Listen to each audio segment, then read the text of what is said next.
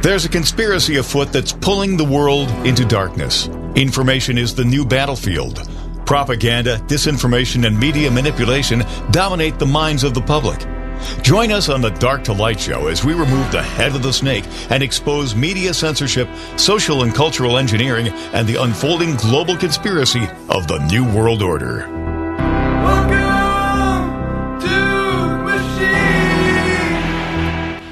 All right, welcome back to the Dark to Light Show. My name is Josh. Hope everybody is doing well out there. Had a great weekend and getting ready for the week to come. And, you know, every week I jump in here on Monday and it's just like, what is happening in this world? How is how is any of this even possible? We have a major border crisis. I don't even know the estimates on the amount of people that have crossed over the border, but I do know what is kind of happening there. See, the Department of Homeland Security, our federal government, has been issuing cell phones to people before they get to the border. And on these cell phones is an app, an app on this phone. And when they open up the app, it allows them to make an appointment at the border. yeah, to, to schedule an appointment, to, to begin the process of asylum, to begin the process of becoming a citizen. These phones are issued to migrants before they even get close to the border. Millions upon millions of dollars have been spent issuing these phones to these people. Not only that, as they in line with GPS to, to point them towards the, the nearest location at the border of which they can do that. And this is what the 1,500 National Guard that Joe Biden authorized at the border were for the paperwork of taking in these people. But see, there's much, much more going on here than that. This last weekend in San Diego, at the border crossing, a Afghanistan national was arrested who just happened to be on the terrorist watch list of the FBI. A known terrorist in Afghanistan, a member of ISIS, was crossing the border in San Diego. I, I am betting he was coming here for asylum and, and just wanted uh, you know the American dream of peace, opportunity, and freedom. I'm I'm pretty sure that that's what that was about. What we're seeing, though, in the numbers is 18 to 25 year old males. Origins from all around the world, Northern Africa primarily, China. They are flooding across the border. On top of that, you have cartel members ramping up their efforts of human trafficking, drug trafficking, coming across our border.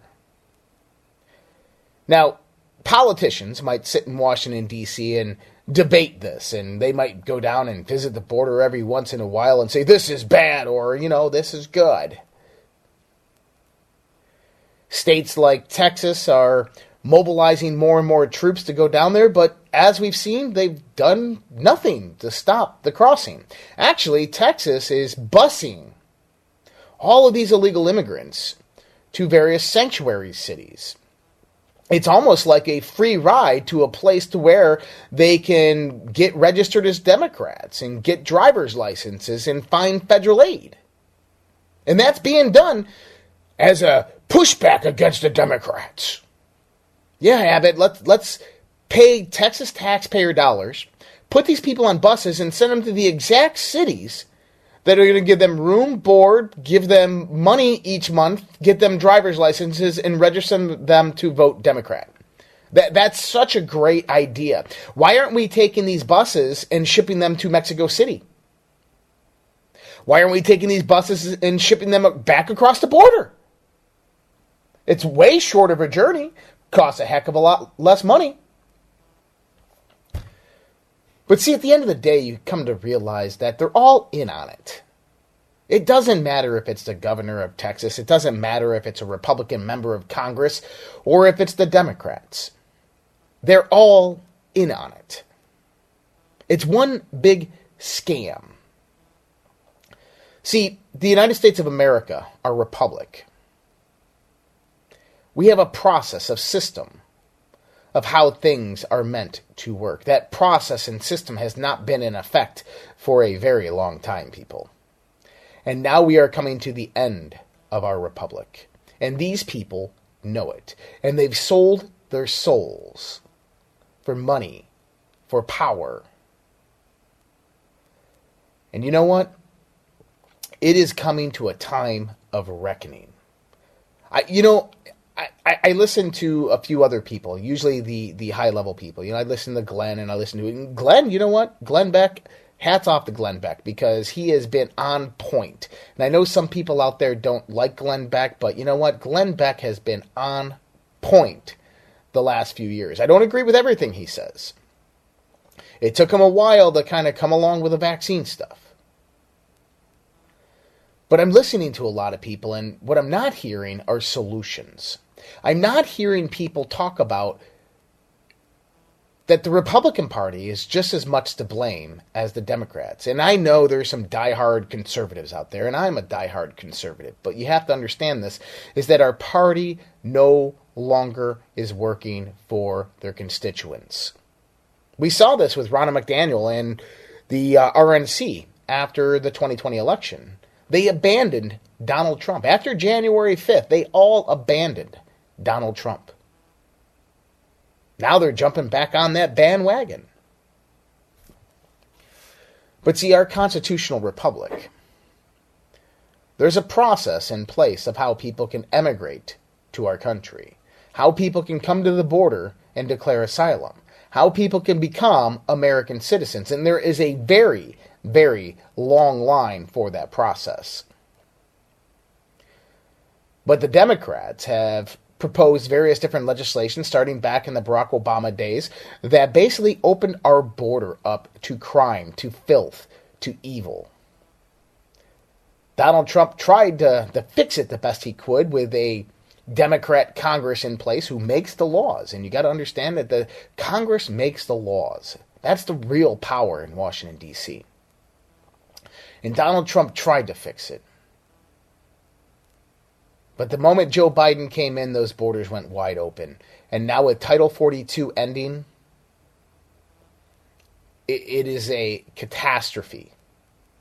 We haven't even seen the large influx of illegal immigrants coming from the Darien Gap in Panama.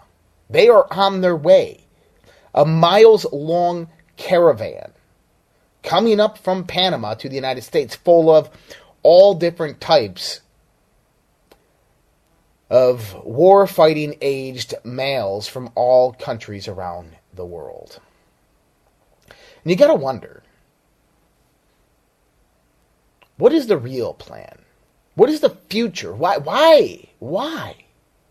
Why flood the American border with all the illegal immigrants?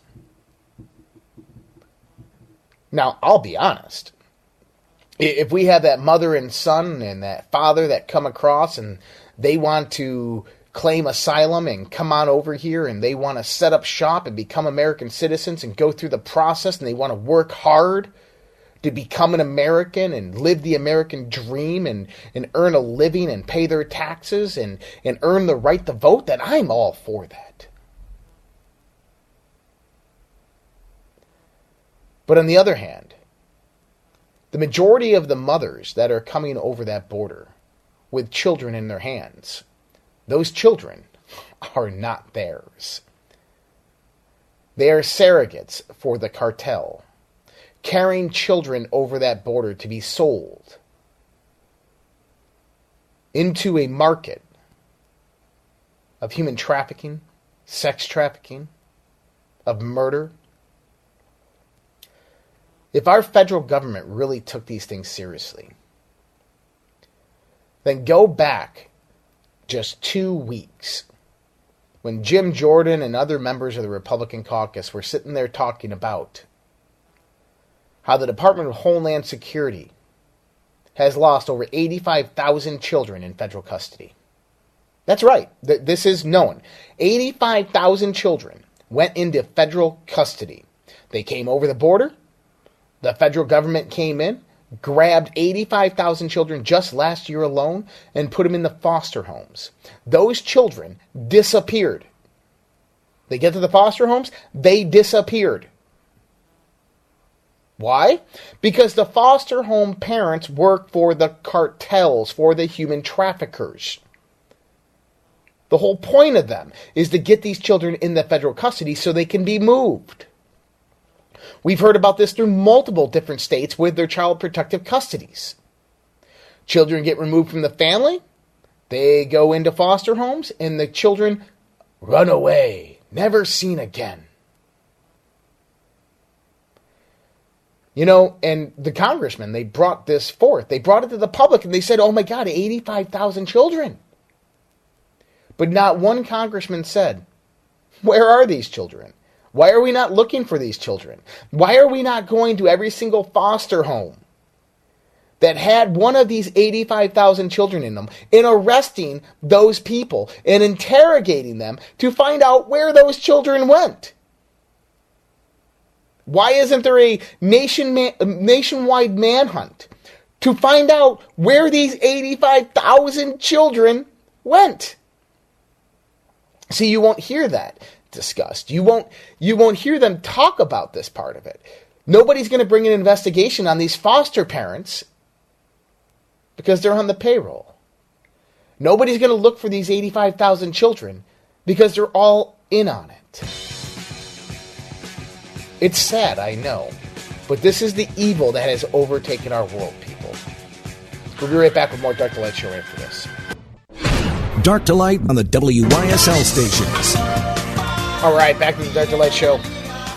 Hey guys, I uh, I wanted to let you know about this event that we're having. Uh, So mark your calendars if you are able to make it. But Sunday, July second, at noon to three. Um, this is going to be in Canandaigua Lake. We are having a meet and greet, and so the uh, the the event is going to be taking place at the Beachcomber, and that's fifty nine oh nine Westlake Road in Canandaigua. And this is our 4th of July celebration and a meet and greet with myself and Jim Price of the Dark to Light Show. Um, a few other people will probably be there. We haven't confirmed anything yet, but we're asking a few others uh, if they wanted to come. But uh, if you guys are looking to get out uh, that Sunday before the July 4th, before the Ring of Fire, um, come on out. It'd be great to see you. It's completely free event, and we're going to be, uh, you know, having a few drinks, and uh, I believe there'll be food there as well. So that's on July 2nd at noon to 3 p.m. It's our July 4th celebration, sponsored here by WYSL. And uh, a meet and greet with myself and Jim Price of the Dark to Light Show. So please put that on your calendars. If you guys want to find more information on that, you can go to uh, Facebook and on Facebook, if you go to facebook.com slash red pill project online, all one word, red pill project online. So it's facebook.com slash red pill project online. And you go to the events tab, you're going to see it there where you can RSVP, as well as we'll get that on the WYSL page. So make sure you're following us, Red Pill Project and WYSL on Facebook, so that you guys can keep, uh, keep up to date with all the events that we have coming up. All right. You know, the border is one concern. And I said, where is this leading? It's a good question, isn't it? Because for thousands and thousands of years, countries protected their sovereignty by protecting their border. Because they understood that if that border was ever run by their enemy or by infiltrators, or by people who did not understand their laws and their culture, their society would begin to collapse. And that, my friends, is what's happening right now. I've talked for the longest time about the Firestorm event. The Firestorm event is a series of various different occurrences that operate in various different domains social, cultural, institutional, academic, political, supply chain, infrastructure, global economic, global political. And what we see at the border happening, this is to destabilize the social and the cultural aspect. Now, how does that happen? Well, what happens is you get lawlessness that comes across the border. Now, when lawlessness meets George Soros DAs, district attorneys, and attorney generals, who have reduced sentencing, who are letting murderers and rapists go, who are no longer enforcing the, the laws, when you have governors who reduce the police force, the police budget, police training, lawlessness takes over. Lawlessness becomes the norm within a civil society. It starts first in the large cities. And all you need to do is turn on the TV, go to your favorite news website, and you will understand what I'm talking about. It starts within the cities, and it begins to creep out into the urban and suburban neighborhoods. Crime, violence, murder, crimes of atrocities that you can even fathom. If you want a list of them, go look at the news of a third world country. See, what's happening here is what we would call a semi color revolution the destabilization of a societal structure to eventual collapse of its political and its economic strengths. Why would they want to do that to the United States of America? The reason they want to do that to the United States of America, and the they in this is very important, is because that is the only way to undermine the United States Constitution, to get rid of the United States Constitution, to inflict a level of fear within the populace, to where that populace goes to their politicians and says, please help us. They're robbing us, they're raping us, they're killing us. And the politicians come back and say, well, it looks like we need more laws. More laws just create more criminals. Remember that. More laws just create more criminals. It was an interesting uh, quote that I read this weekend from a, a socialist, actually. And it says that the result of a law is typically a fine, of which that fine is relatively low in comparison to the amount of money that a person makes. $500 fine, $5,000 fine, $50,000 fine. To where, if we look at it, the wealthy and ultra wealthy live in a lawless society. Reason being is because since money is no object, the fines mean nothing. But for you, the average person, those fines are greatly damaging to your life. And it was a great point because it showed just how crony capitalism actually works in this country. That laws are derived with fines. And do you think that the pharmaceutical companies give a damn about a billion dollar, a five billion dollar fine? That's just extra taxes they're paying. And by the way, did you know they get to write it off? Do you think a company or a corporation cares about a hundred million dollar, five hundred million dollar fine? But you know what? If they came after you and said you had to pay a hundred thousand dollar fine, your life's over. See, laws with fines are not made for the rich or the wealthy. They live in a lawless society because they have the money to substantiate their wrongdoing. But instead, the laws are built against you and I. Now, I agree with you. If they made uh, if they made the crime punishable by death, pharmaceutical companies would be absolute angels. But unfortunately, that's not the world we live in. We live in a world of crony capitalism where politicians, lawmakers, decision makers are directly in bed with the financial institutions. and the corporations. It's fascist if you want to think about it. But what is happening in our society right now is the crumbling of the foundation, the destruction of the family structure, the infiltration, manipulation, and psychological warfare within our schools, within academia, the normalization within our businesses and our corporations, pushed down through radical policies by their financiers. We are being turned into a communist country. And as of right now, they are winning.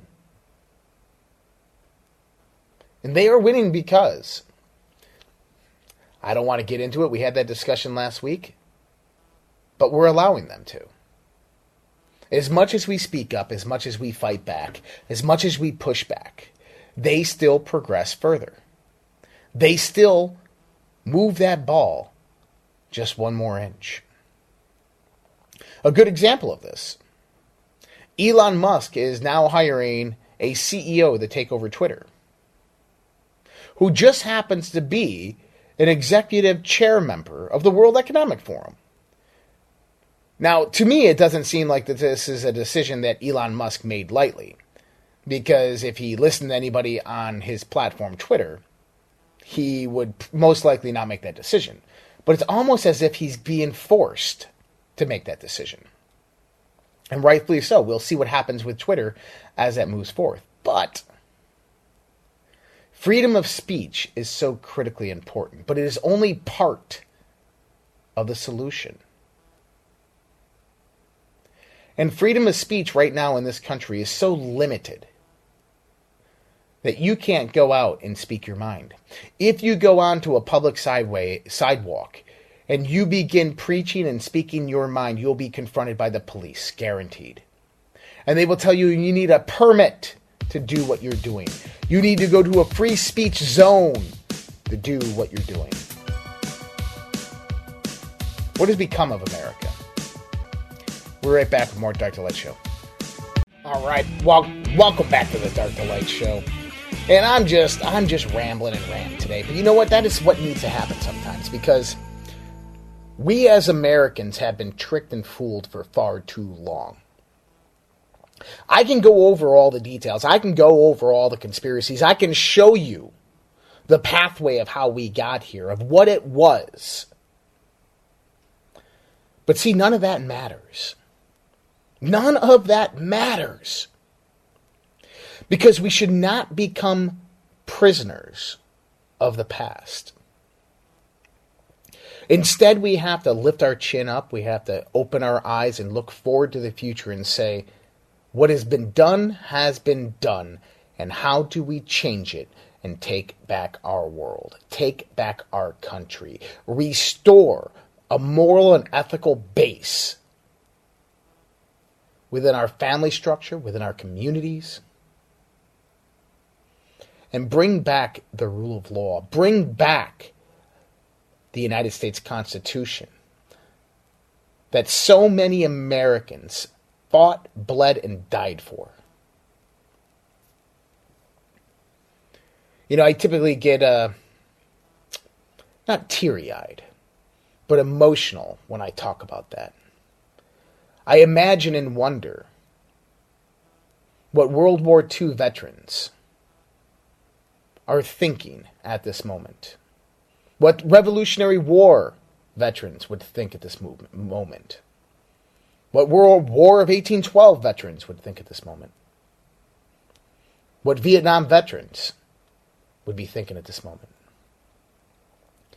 Because I know the majority of them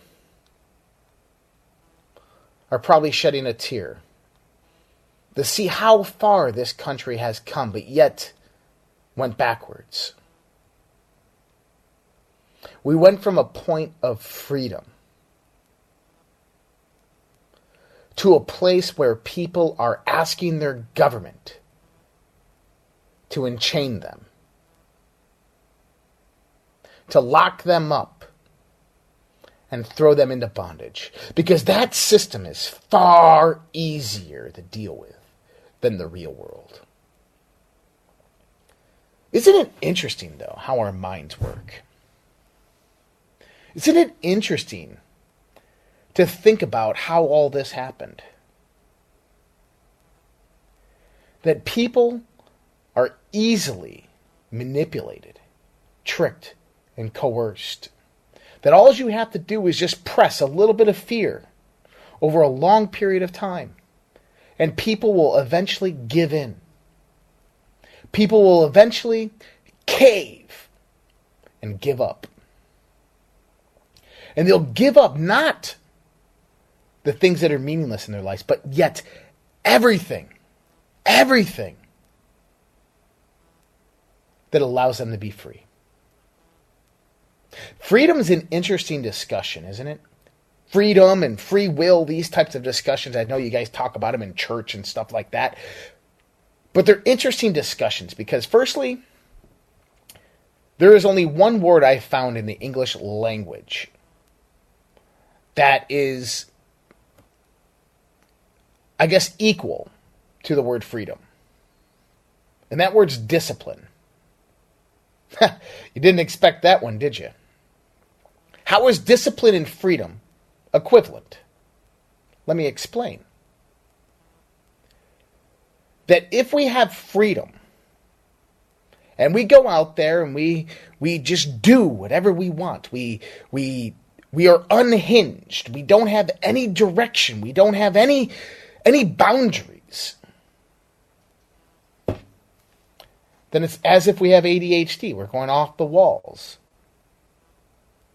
See, we need some type of implementation within the mental structure, some types of rules, a moral and ethical foundation, a discipline that is implemented to where we go out there and we understand that responsibility comes first.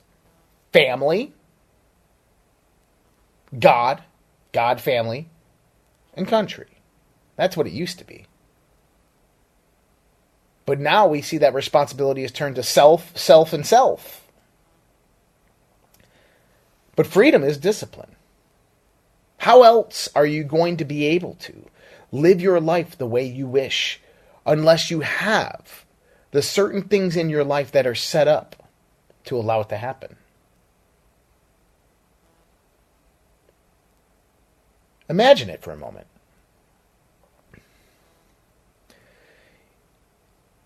I believe it was Albert Hubbard. Albert Hubbard, sorry, Albert Hubbard, who had the famous quote of self discipline. Self discipline is doing what needs to be done when it needs to be done, whether you want to do it or not. Which tells you do what needs to be done in your life. Do the hard parts. Do the things that you don't want to do but need to be done. That's discipline. Because when those things are done, they allow you to do the things that you love and you want to do that bring you joy. That's freedom. It's a good perspective. It's a good way to look at it. But then what is free will?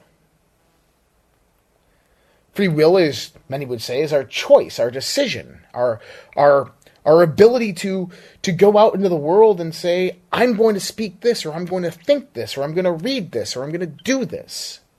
So free will therefore becomes attributed to action. But the word will,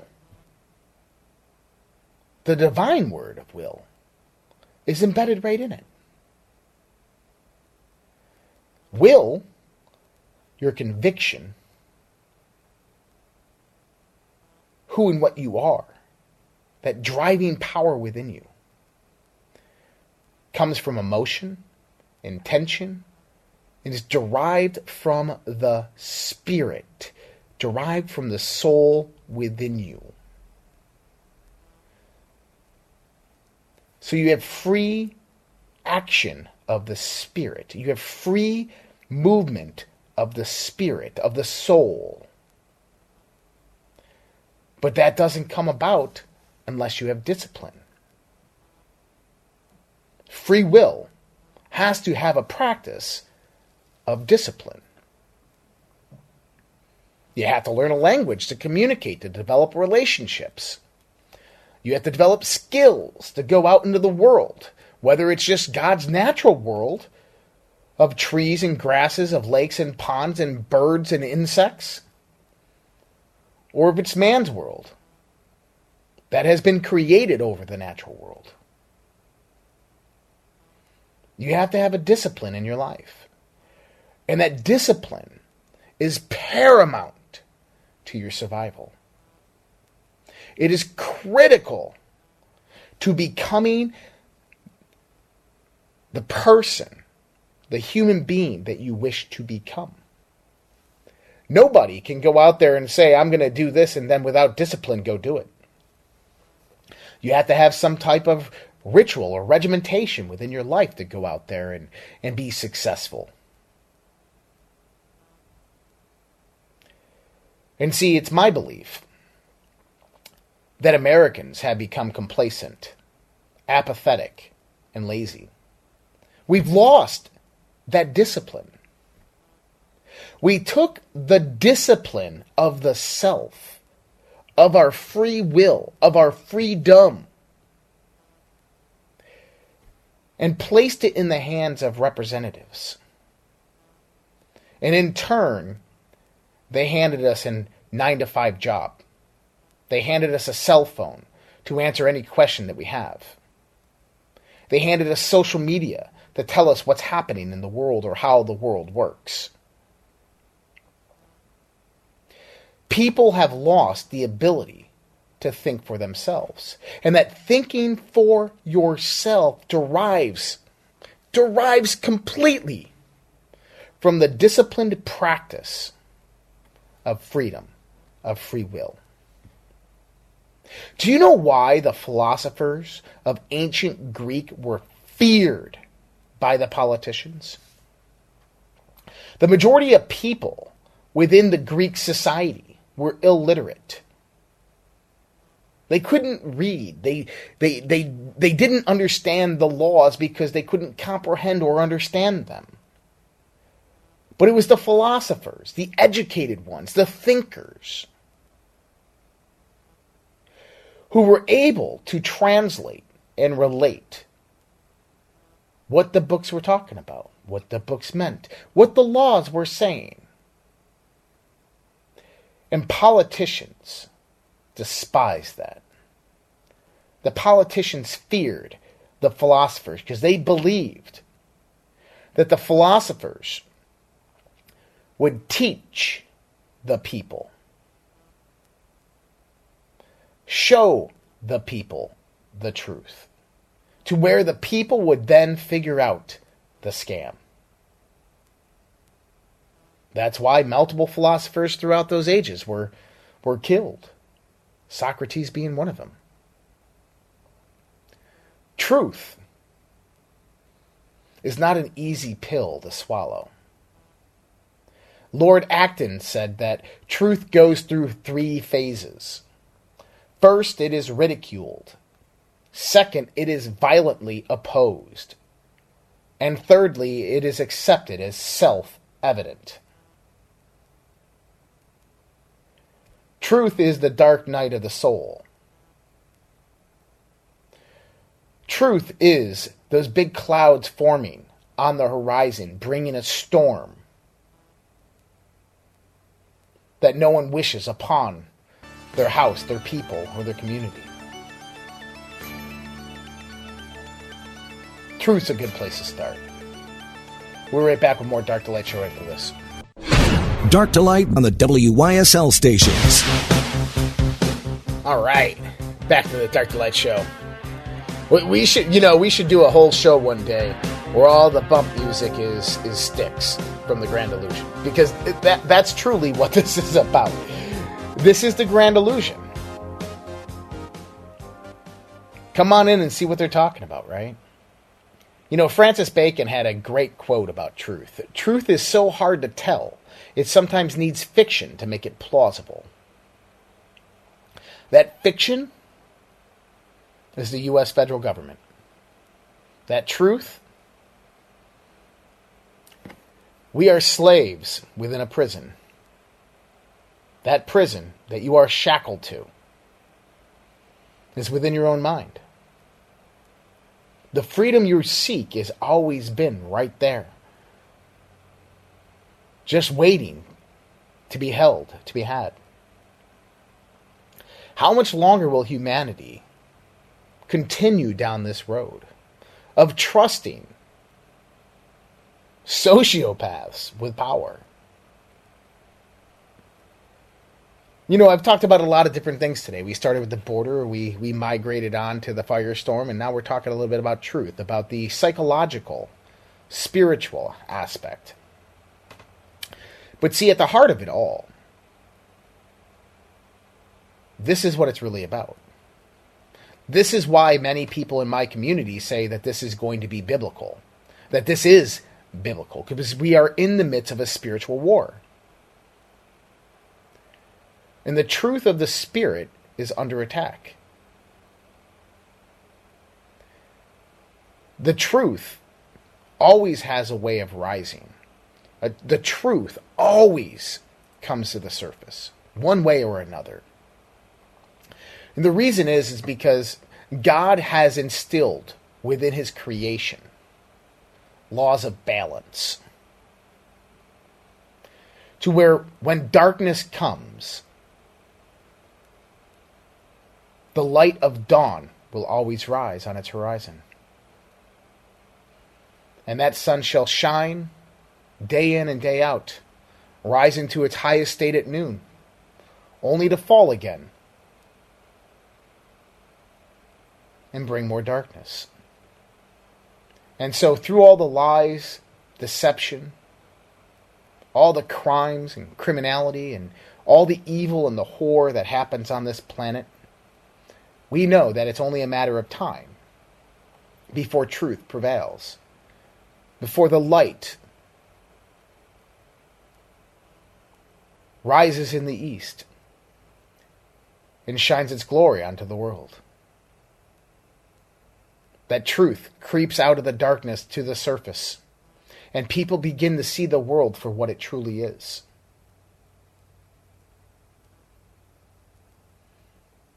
It's interesting to think about it like that. But isn't that what the word apocalypse really means? For a long time, I studied etymology, where words come from, how words are derived. And in modern day, when we look at the etymological structure of words, there's a lot of BS in them, okay? And usually, if you can follow philosophical, spiritual, in religious writings, you can find a lot of the derivation of how these words are derived. And one of those words is apocalypse. Now, I was taken back when I realized that it's a Coptic word. The word Coptic meaning Egyptian Christian. And the Egyptians were some of the first Christians on this planet. And the word apocalypse meant the unveiling, the great lifting of the veil. But you have to take it from the cultural attribute of what it meant. In Egypt, the lifting of the veil referred to Isis of Sais, Isis of Egypt, Isis being the primordial goddess of ancient Egypt, who wore the veil sometimes portrayed around her body or primarily portrayed around her eyes. And it was said within the mythology that Isis contained the truth, the mysteries, the secrets, the wisdom of the universe behind her veil, within her eyes, and that no man had ever lifted that veil and learned the secrets. But it was prophesied that one day the veil would be lifted and man would learn the truth. And they call that the apocalypse. And what are we in right now? Where truth is creeping out of the darkness taking root and blossoming within the world. For everybody to envision its wonder, its mystique, the deception, the lies, the evil that has been placed upon mankind for millennia. See, I don't believe we're headed into a time of darkness. And that's why I, I, I, I'm here now speaking these words. That's why I'm here doing what I do on the radio and on my podcast and on my other broadcasting channels. Because we see this evil in the world trying to c- clasp on to the last inklings that it has of power. Well, all of their crimes, their evil, their deceit, their lies, of all the criminality, of all the crap that they've done, flies up to the surface, and humanity begins to see them for who they truly are. As the patrolmen for Satan of what they are. We have finally come to this point of unveiling of truth.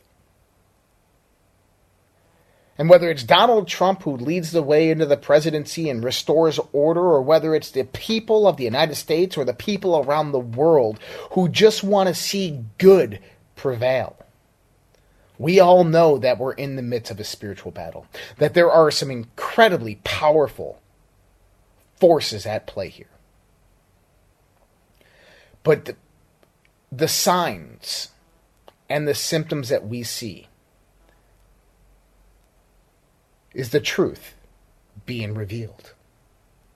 And because the truth is being revealed, we can understand that the swing of the pendulum is moving back towards good, is moving back towards light, that we are at dawn. The sun is rising, light is spreading, its warmth and beauty are spreading across mankind. And we're beginning to see everything that has been hidden under the cloak of darkness for a very long time. And they say the night is usually darkest, darkest right before sunrise. Isn't that a great example of where we are at today? We talk about it all the time, the horrors that are happening. But, you know, if we look at the political environment as a prime example of this,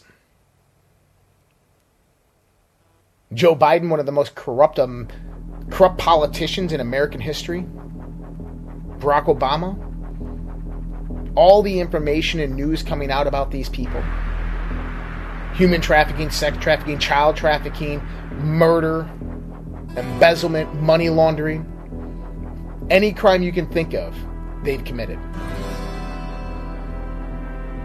It's all come to the surface, people. I'm going to be joining you the next hour. We'll be back in just a few minutes with more Dark to Light Show. Welcome, my son. Welcome to Machine. All right, welcome back. Man, two hours. Woo! What are we going to talk about next? you know, maybe we'll get into a little bit of the economy. You know, the, the bank deposits are just about to slip under 17 trillion for the first time in over 2 years. This isn't good. We have to understand that the banks operate because of the deposits of money that you put into them.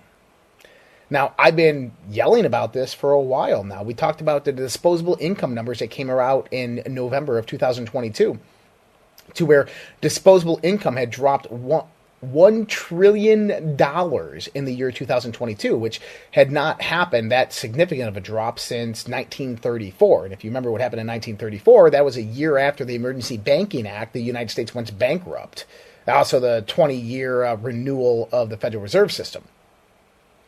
What does that tell you is that people don't trust the banking industry, so they're moving their money elsewhere. They're putting it into alternative investments and solutions Like what? Like cryptocurrency? Yep, yep. They're putting in cryptocurrency. They're putting it into farmland and various different investments that are giving more than the percentage of, of inflation of four and a half percent. They're they're putting it into well, U.S. bonds. Why not?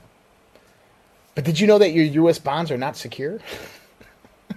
that if they all crash and the dollar went to nothing, you're not going to get anything? Ah, yeah. Gold and silver becomes that uh, that prima facie, right? Becomes that one thing that we know will hold that value over time. And listen, Dr. Kirk Elliott, he'll be on with me Wednesday. Uh, we've talked about this for a long time. If you want to get those IRAs opened up, if you got some extra cash, you want to open an IRA, if you have an old 401k that you want to move into an IRA, if you have an IRA that you want to transfer out of the traditional stock market that's probably down 20, 30% this week, this year, you can call Dr. Kirk Elliott, man. They'll take care of you. And uh, the best website to do that, getgoldtoday.com. Getgoldtoday.com.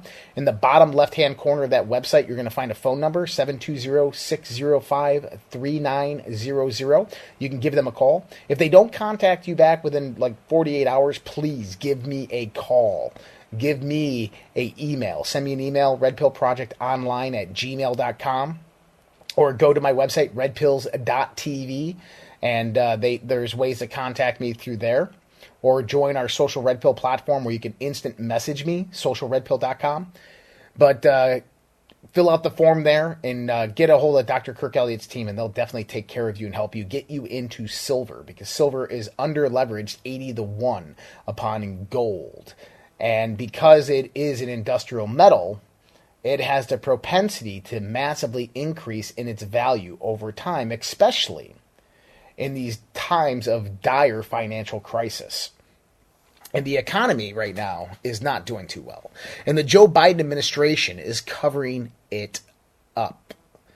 They are putting out false numbers, they are cooking the books, and every other country in this world knows it.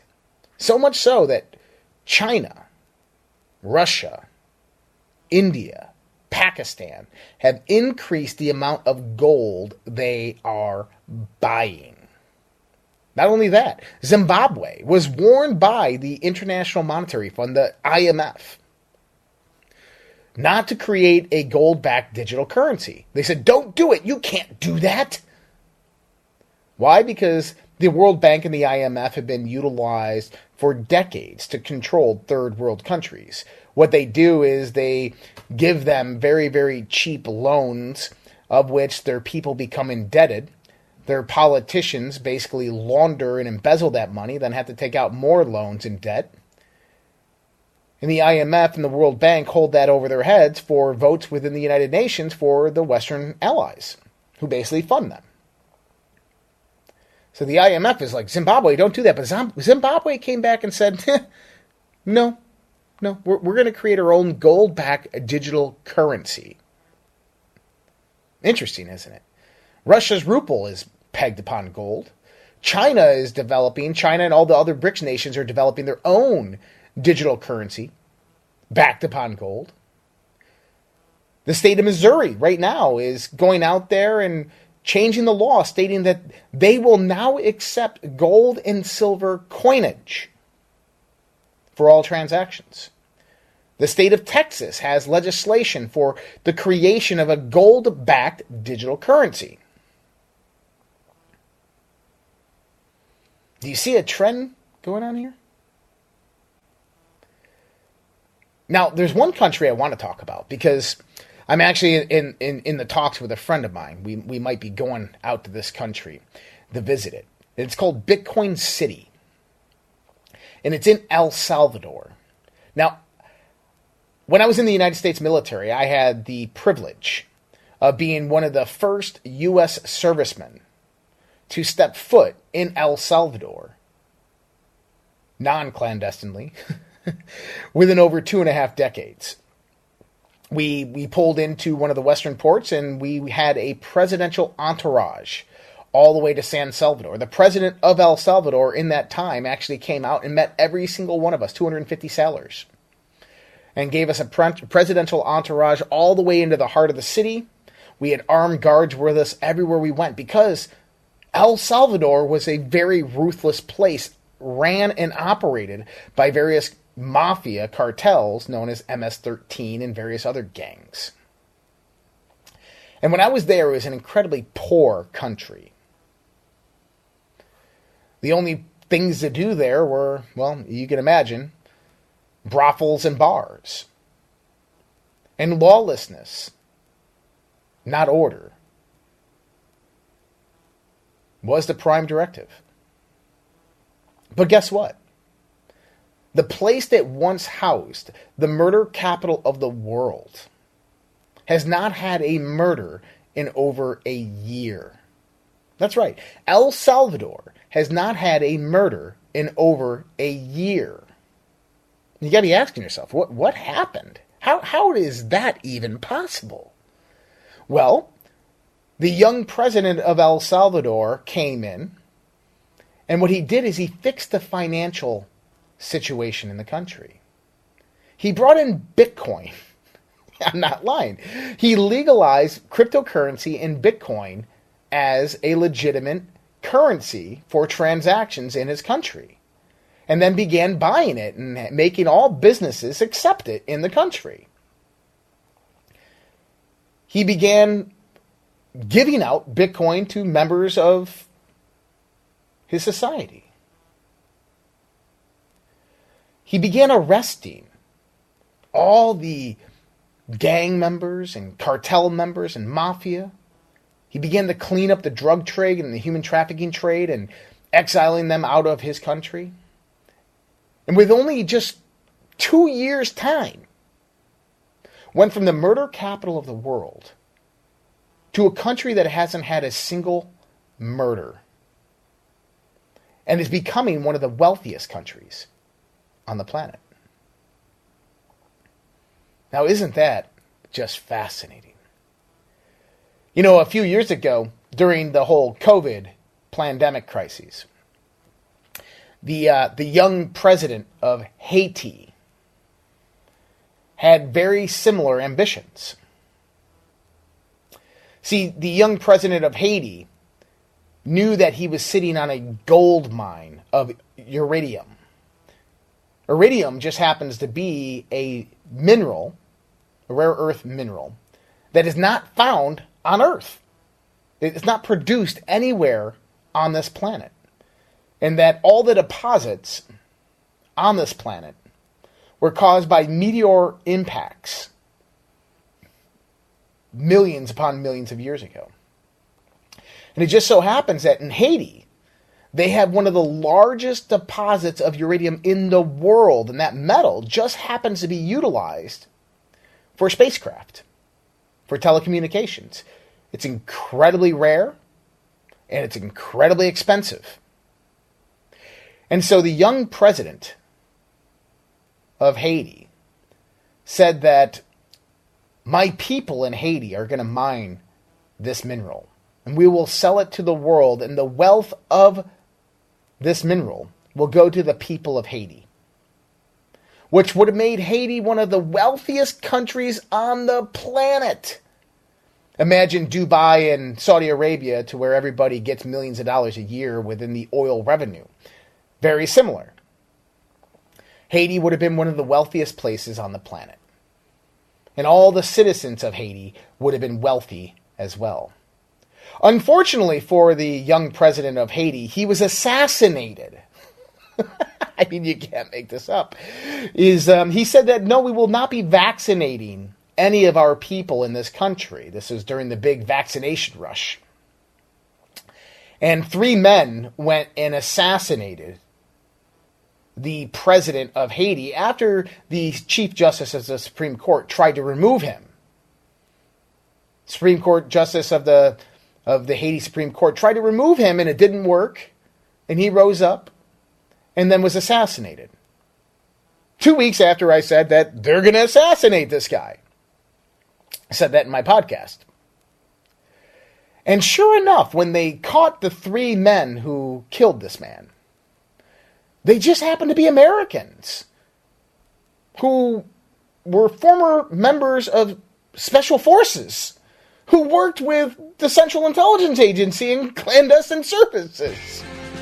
Like, you really can't make this up, you know? All right, we'll be right back with Dark to Light Show right after this.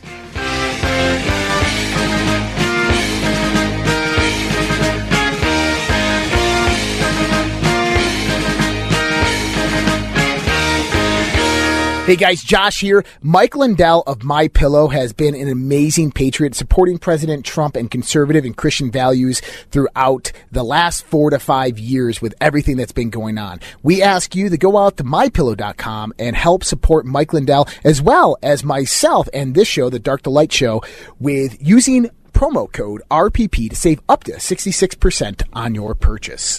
For the best night's sleep in the whole wide world, visit mypillow.com. The world is becoming more unglued by the day. Local consequences are now showing up. We are seeing sky high gas prices, higher food prices, shortages, and more. How should you respond? Go to redpills.tv slash patriot. That's R-E-D-P-I-L-L-S dot TV slash patriot. And secure your long-term emergency food storage from My Patriot Supply.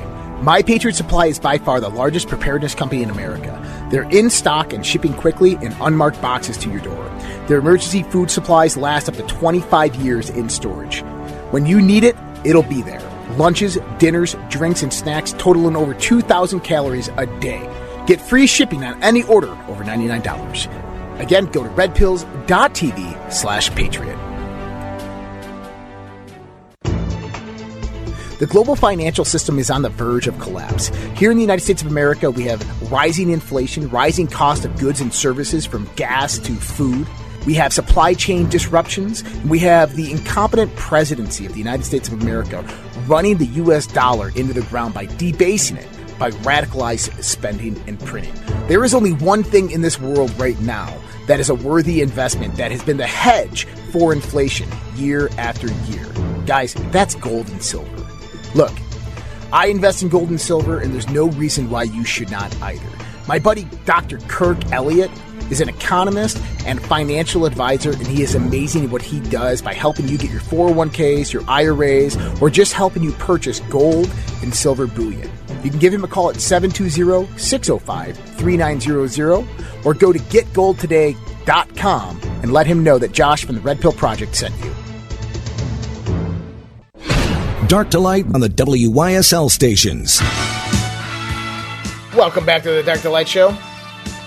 And uh, the, to close out the, the point on the president of Haiti, um, what was interesting is, and this is why I had said in my podcast that he was going to be assassinated, is that the IMF and the World Bank were offering loans to the country of Haiti to help within the mining of the resources of iridium in the mountains, and even so much so that the United Nations had proposed multiple times of various different vendors to come in and begin the mining process, but they wanted it commercialized, they wanted it privatized. And uh, the president had said, no, that, that's not going to happen. And then two weeks later, he he was dead. And by the way, once the uh, once he was dead, the the head of the Supreme Court became president in Haiti. Go figure, the guy wanted him removed. And um, the Haitian people are now still poor because the iridium is being mined by private corporations that were sanctioned by the United Nations. you just got, you can't make this stuff up. Oh my goodness. And, uh, you know, that, that's how our world works. That is the scary nature of how this world operates. Is that we have criminal cartels that own the politics. Their, their henchmen are the politicians, are the leaders, are the bankers. That we are looking at one of the largest criminal syndicates in the world. The problem is, is that with technological progression, the development of the internet and websites and the, the promotion of free speech, is all their lies become easily discoverable. It doesn't become hard to follow the trail of money these days because the technology is there. That's one of the pushbacks why they want to get rid of decentralized blockchains and move towards centralized blockchains. Because then they control the information, they control the data flow, they control the money flow. And they can use it against you, but you cannot use it against them. I'll tell you though, I've said this for a while that nothing can stop what's coming. We're not going to stop technological innovations and integration into society. But us as a culture, as a society, can go out there and begin influencing that technological progression towards a conducive manner that retains freedom, liberty, and justice. And see, that's where we need to take that stand. That's where we need to go, you know what, politicians? You guys got it all wrong. We need a new system. What I mean by new is not rethought, but instead the old system removed. Because we are so far away from what the founders originally intended for this country.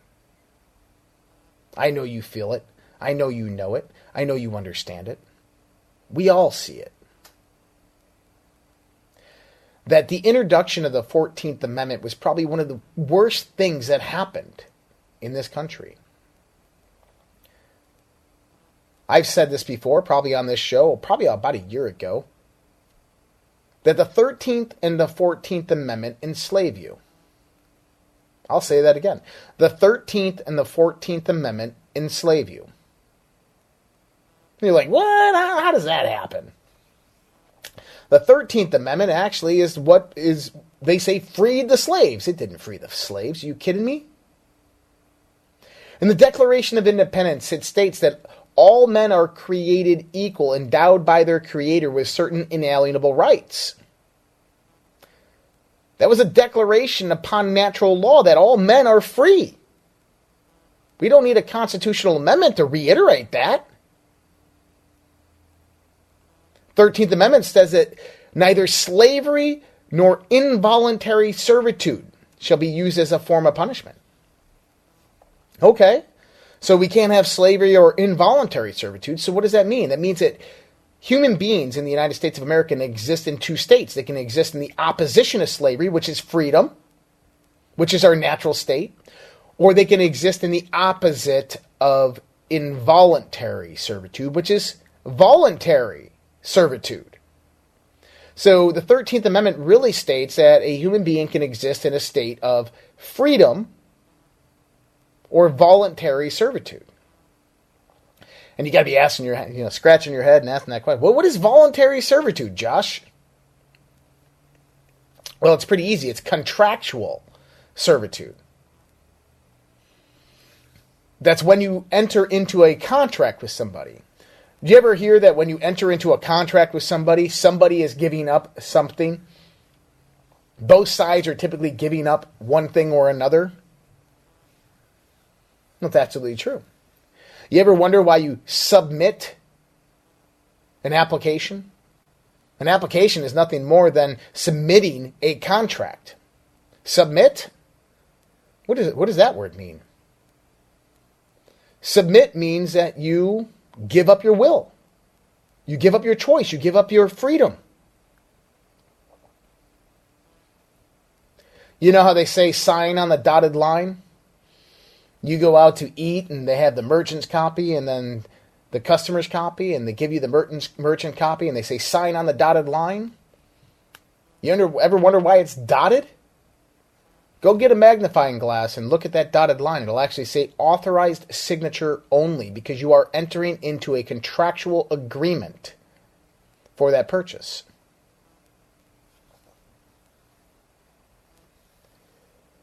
You say, okay, well, you know, they, they, they, they tricked us, right? Well, the Dred Scott Amendment is where it really comes into play. Because Dred Scott, he said, hey, look, 13th Amendment freed the slaves. I'm a free man. I'm going to go out there. I'm going to start a business. I'm going to get a job. Nobody would hire him. Nobody would give him money.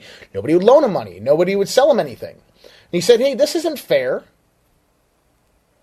And so Congress came back and said, oh, we'll make it fair. We'll pass the 14th Amendment all persons born in the United States shall be known as citizens of the United States and fall under the jurisdictions of the states of which their privileges are granted.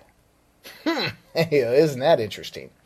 There's some lot of words that break down in there. Number one is persons, because if I go to the Fourth Amendment of the United States Constitution, it says that all people are to be secure in their persons. But you ask any constitutional law scholar, they'll say, well, no, persons in the 14th Amendment is talking about that natural human being. No, it's not. It's talking about a legal entity. It's talking about a fictitious entity created through legal documentation. Hence why in the Fourth Amendment, all people are to be secure in their persons. Persons is a legal entity. It is a fictitious entity that is not you, but instead the paper you, the contracted you. So the 14th Amendment says all persons, all contracted entities, all, all contracted human beings who are in contract with their government fall under the jurisdiction of those states and have privileges. You said, well, Josh, if, if, if, that was true, then we would have to enter into a contract with them. Like a, a state of bondage? Yeah. Called a birth certificate. The back of your birth certificate is a nine digit number, which is you can take that nine digit number and you can go to the U.S. Treasury website and you can look up your bond and find its value. That's being traded on the open market. Because in order for the United States to take out debt to print and coin money, remember what it says? All debts, public and private, backed upon the good faith of the United States of America. That good faith is your time, your labor. And it is bonded on the markets and traded. The moment you come into this world, you are a contracted slave. It's interesting because it falls under the the guise of something known as the law of water or known as admiralty law. And it's interesting how all these things came about because, you know, we start talking about the ancient Phoenicians who really brought banking and finance and trade to the world, and the ancient Phoenicians then become uh, the the power structures within the Jesuit orders and within the Roman power structure in the mid 1800s when the Vatican was overrun by people who no longer wanted to be under the rule of the church and the pope. It was a certain few families who stood and defended the Vatican. They became known as the black nobility. Just so happens that their family lineage traces back directly to, huh? Well, those Phoenicians, the banking. We'll be right back with more Dark to Light Show after this. Keep on rolling. Mississippi moon, won't you keep on shining on me? Yeah, keep on shining your light. Gonna make everything great. Mama gonna make everything alright. And I ain't got no worries, cause I ain't in no hurry. Dark to Light on the WYSL stations. All right, welcome back to the to Light Show. And so I was talking about the Phoenicians, the black nobility, and they're the cause of a lot of the world's problems. But see, the Phoenicians, when uh, they they they brought finance to the world, and maybe you'll understand a little bit of how this operated is on the Tigris and the Euphrates rivers.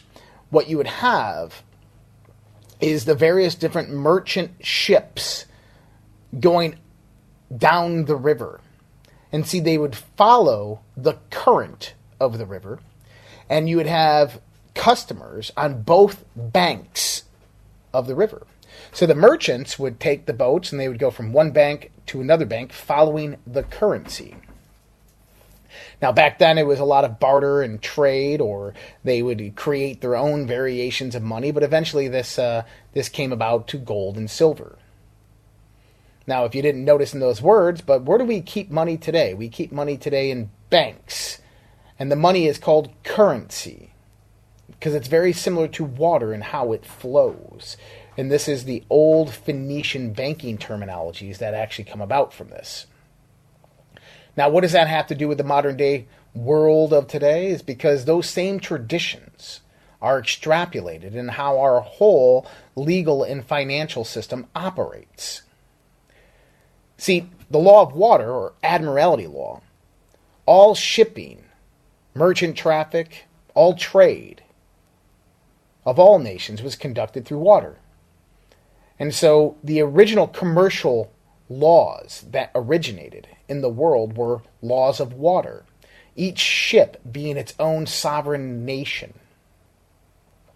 And that anything that came through them would have to follow the certain protocols of that nation that was inscribed within that ship. And so a ship would have to have certain colors. Those colors would represent the nationality or the jurisdiction of that ship that was contained within that vessel. Many people ask about the gold fringe flag and like, what is a gold fringe flag? What does that mean? What, what, what does all that stuff mean? And typically they'll call it the military flag. And the reason they call it the military flag is because the majority of the military flags you see will have a gold fringe. And a long time ago, this used to be the, the standard tradition. The reason is, is because encapsulated within the gold fringe is the military law or 10 USC. It goes falls under a different legal precedent than the Constitution. Well, falls under the Constitution, but under United States Code 10. And so you would encapsulate those laws within that flag representing the jurisdiction.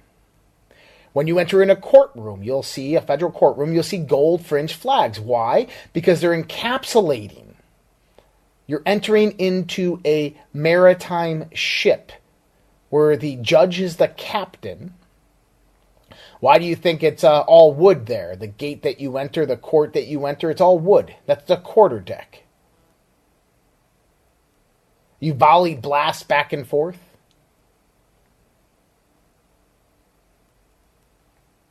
And so encapsulating, the gold fringe means the encapsulating of a certain form of law. These laws are dependent upon which court systems that you're in or whatever that judge determines to be that day. Now, all of this has basically been extrapolated into our modern, modern legal theory. This is why we have penal codes and tra- traffic infractions, and everything is a fine that is paid to the state. But the real atrocity came about when, when I was talking about the 13th and the 14th Amendment. Because this meant that you could give up your rights and your freedoms by signing into a contract. Now, your parents actually sign you away into that contract immediately at birth, but you would think that, well, if I was signed into a contract immediately at birth, then that means that when I became an adult able to vote through my constitutional rights, that I should be able to you know, get those back. Nope, that's not how it works. Immediately when you turn 18 years of age, what happens? Civil service? Selective service? That's what happens to the males. But why is the birth certificate? This contract. Well, it's also known as a certificate of manifest. Now, think about this. When a ship comes through the waters and enters a port, with goods and services. Those goods on that ship become the ownership of that country of that it's pulling into. So if that ship is pulling in and let's say it's got oil, that oil is now going to increase the wealth of that country, increase the gross domestic product, the GDP of that country. And so what happens is that ship pulls into a berth. That's right. Ships docked are berthed because they just magically appear. And then you have the dock master, the doctor, the dock master, the doctor, go out and look at that ship and says, "Oh, this is the uh, the the the Mary Ellen." And the captain of that ship comes down and says, the Mary Ellen is here, and these are the goods and services that it's that it has, and gives the ship's manifest of those goods to the dock master or the doctor. The doctor takes those goods and provides a certificate of manifest. They just manifested there.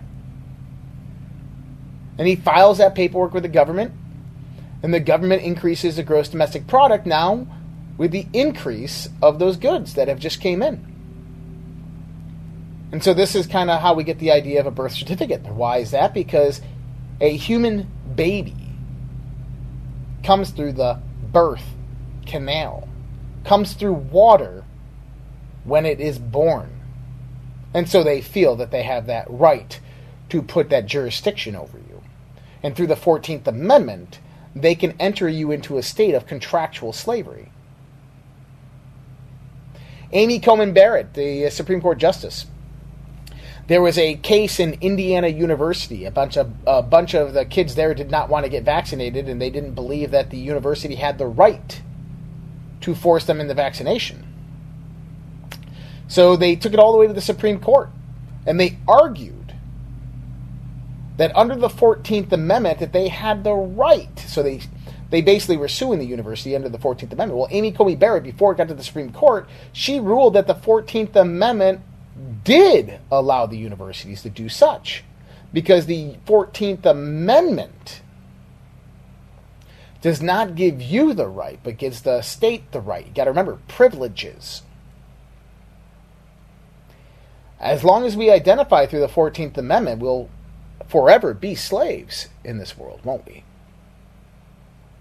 Because they were contracted with the university, they were contracted with the state and therefore fell under the jurisdiction of it.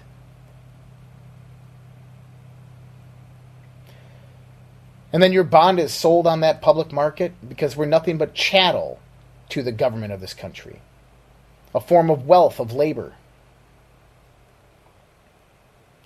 And you said, well, what about these sovereign citizens movement, the, the free man on the land movement? So well, they don't work. And the reason they don't work is because you know what? There is a system designed to enslave you within this state of contractual slavery. The system is designed this way. This is why I say we need to eradicate the system. If the system has been designed to enslave you, then we need to remove the system. We need to pull it all back, gut it to the foundation of this country, to the, to the Constitution to the Bill of Rights, everything afterwards can just go away. Uh, quite honestly, anything after the 10th Amendment, can you tell me anything in the Constitution after the 10th Amendment that protects your rights, your freedoms, and your liberties? no, you can't, because they have nothing to do with you.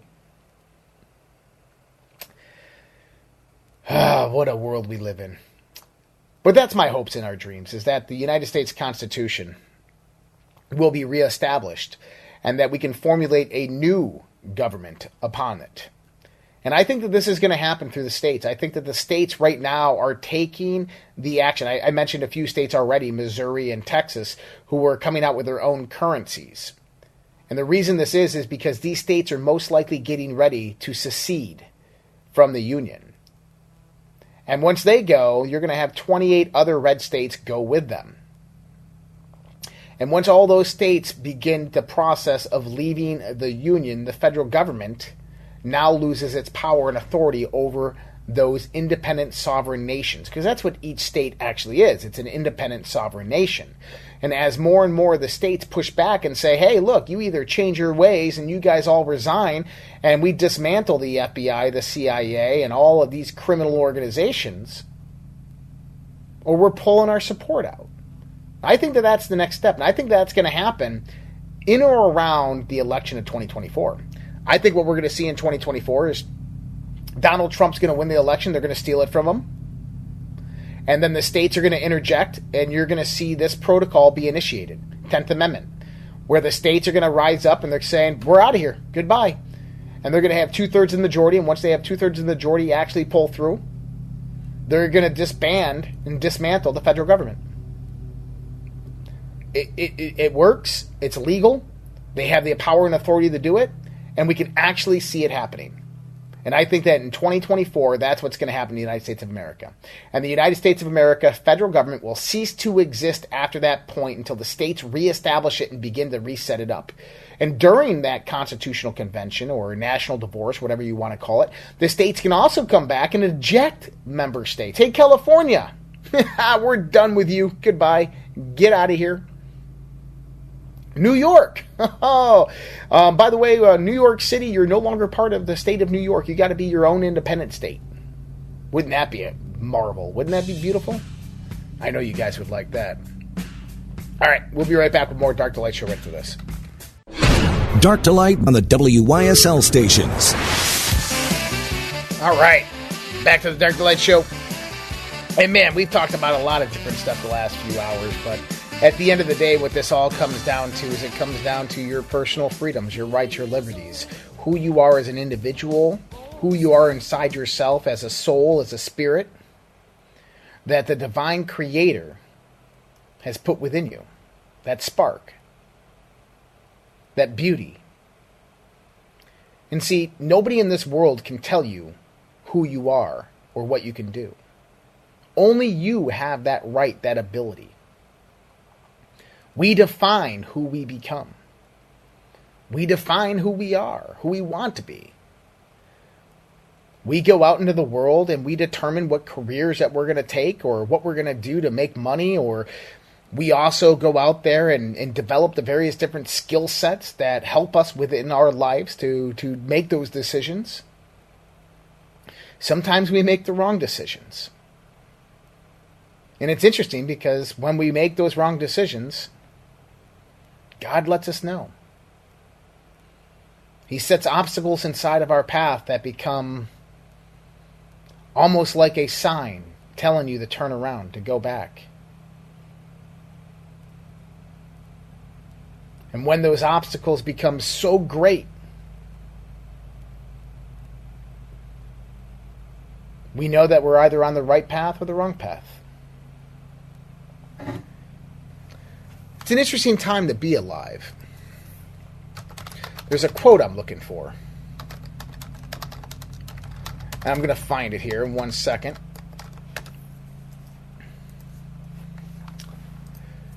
And I've said this before here. It was a note written by a Confederate soldier during the Civil War. And when it comes to the world that we're in today, this is something to keep in mind, to remember, because this is the truth. We've all asked for what's happening in the world. Although we might not like how it unfolds, we've all asked for this. We wanted our country back. We wanted our rights, our freedoms, our liberties back. We wanted a representative democracy that operated in this republic, that actually represented the people.